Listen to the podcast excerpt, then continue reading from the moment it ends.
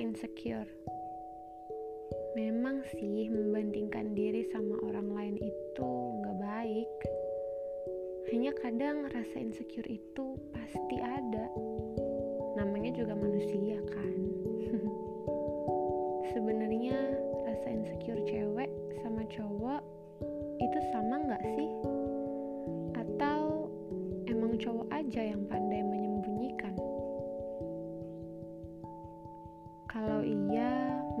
sekarang aku ngerti kenapa cowok emosinya lebih tinggi.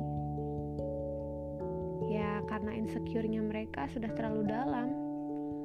Sampai-sampai yang keluar ya ledakan. Sedangkan cewek sedikit-sedikit pasti mamerin rasa insecure-nya. Hmm, heran. Tuhan menciptakan manusia dengan beda gender bukan hanya untuk sebuah keturunan, tapi juga untuk mendewasakan pikiran manusia yang kompleks. Bukan untuk mencerai beraikan, tapi untuk mempersatu. Yaitu supaya sebuah keturunan yang besar bisa ada sebuah keadaan di mana manusia bisa insecure membandingkan diri bukanlah suatu kesalahan. Itu proses hidup di mana semua orang pasti ngalamin. Bukan suatu dosa pula ketika itu malah menjadi suatu pendewasaan, bukan? Hanya saja bukan berarti itu menghilangkan sifat dasar kita sebagai manusia yang punya perasaan. Jangan sampai insecure itu membuat kita bukan seperti manusia normal dan hanya menginginkan lebih dengan membuahi perbandingan yang tak wajar terhadap orang lain.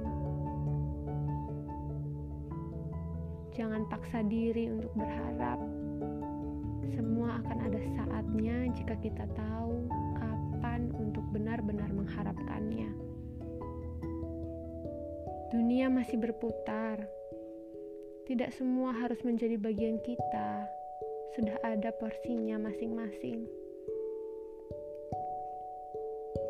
Lahir dari keturunan yang salah bukan berarti membuat kita juga harus salah Justru membandingkan diri dengan keturunan yang lain bisa membuat kita menjadi keturunan yang lebih hidup.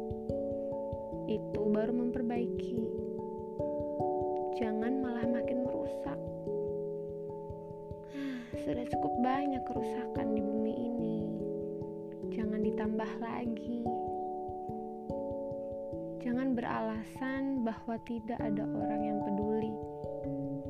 Kami peduli kok tapi kepedulian kami dihargai atau tidak. Jika dihargai, maka kami yakin Anda akan berubah. Tapi jika tidak, maka Anda akan terus mencari perhatian orang dan tidak akan bertumbuh dengan baik.